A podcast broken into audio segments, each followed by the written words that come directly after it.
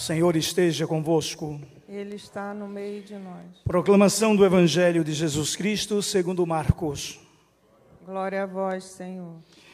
Início do Evangelho de Jesus Cristo, Filho de Deus. Está escrito no livro do profeta Isaías: Eis que envio meu mensageiro à tua frente para preparar o teu caminho. Esta é a voz daquele que grita no deserto: Preparai o caminho do Senhor endireitai as suas estradas. Foi assim que João Batista apareceu no deserto pregando um batismo de conversão para o perdão dos pecados. Toda a região da Judéia e todos os moradores de Jerusalém iam ao seu encontro, confessavam seus pecados e João os batizava no Rio Jordão.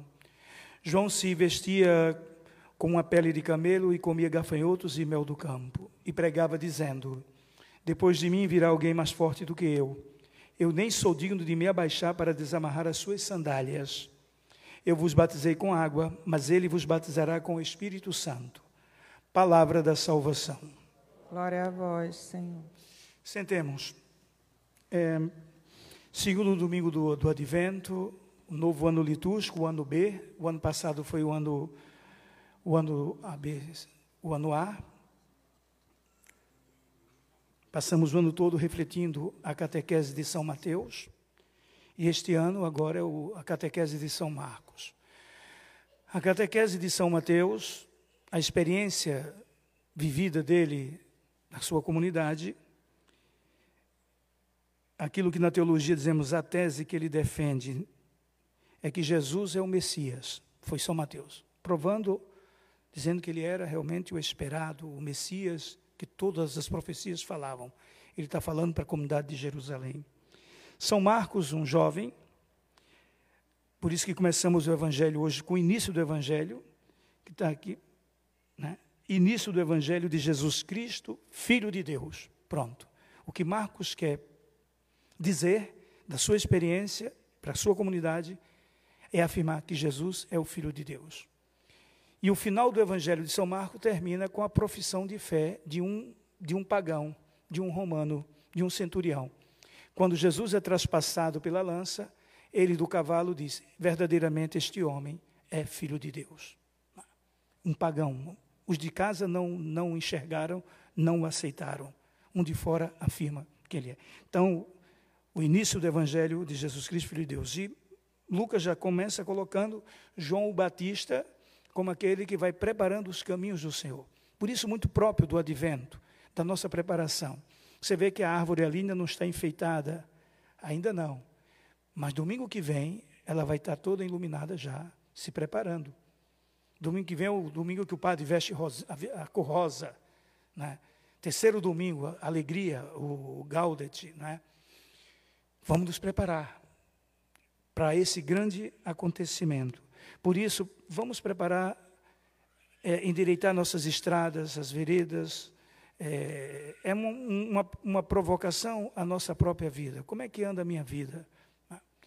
Eu gosto de dirigir, eu adoro uma estrada. E é bom quando tem uma estrada muito plana, bem reta. Mas muito, é uma estrada muito certinha, muito reta, dá sono. De vez em quando é bom uma lombada, um buraco, uma curva, que aí acorda. Não é uma estrada tão, tão retinha, mas a gente perceber que as lombadas da nossa vida, não pode ser uma estrada cheia de lombada também que não dá certo, nem cheia de buraco demais, nem com muita curva. Então, é isso, endireitar os caminhos tortuosos, tentar viver a, a essa serenidade, né? Precisamos de uma serenidade de vida.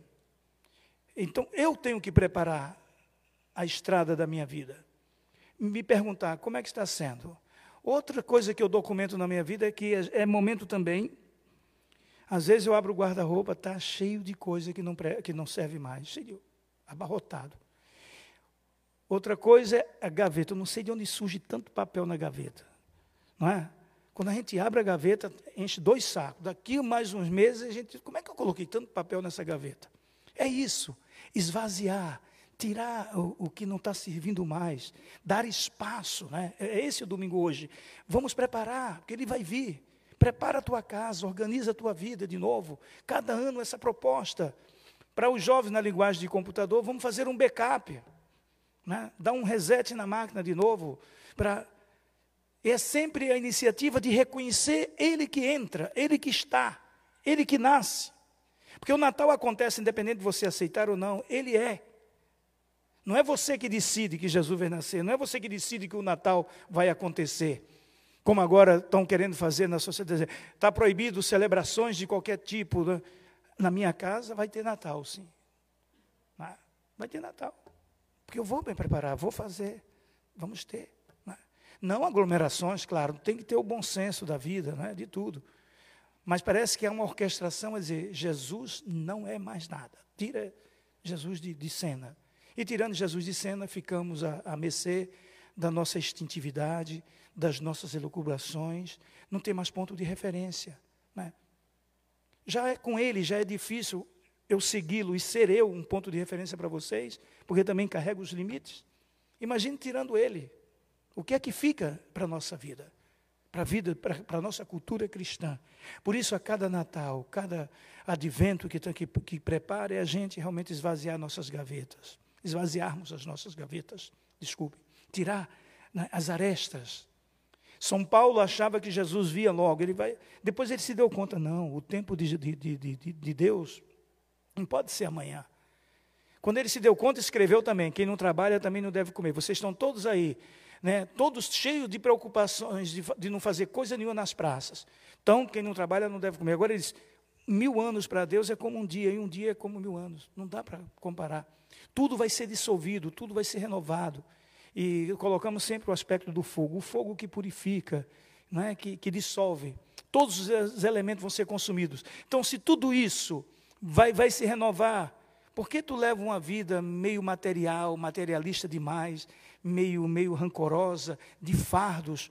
Quando a gente coloca fardo nas costas da gente, tudo bem, vai e carrega. Mas quando a gente coloca nos outros, que não tem nada a ver, né, aí é que é pesado.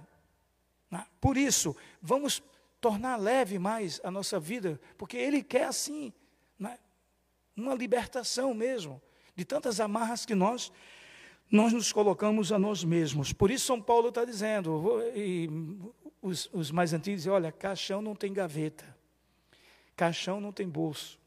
Quando você morrer, vai você prestar conta com Deus. Então, não que a gente não, não administre a vida, mas calma, a vida não é só feita nesse horizontal aqui.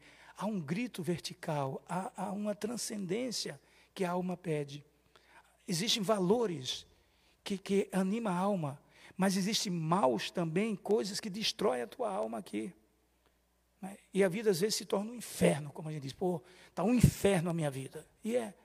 Por quê? Tanta preocupação, tanta coisa. Sim, quem mandou você cavar? Né? Pede a Deus a graça. Por isso, o advento, esvaziemos nossas gavetas, nos preparemos. Nada a defender. Que ele nasça e que determine de novo, a cada dia, o olhar de como a gente deve enxergar a realidade. A partir dele, prepare-se, porque ele está chegando. Cristo virá. Vem no Natal e virá no final dos tempos.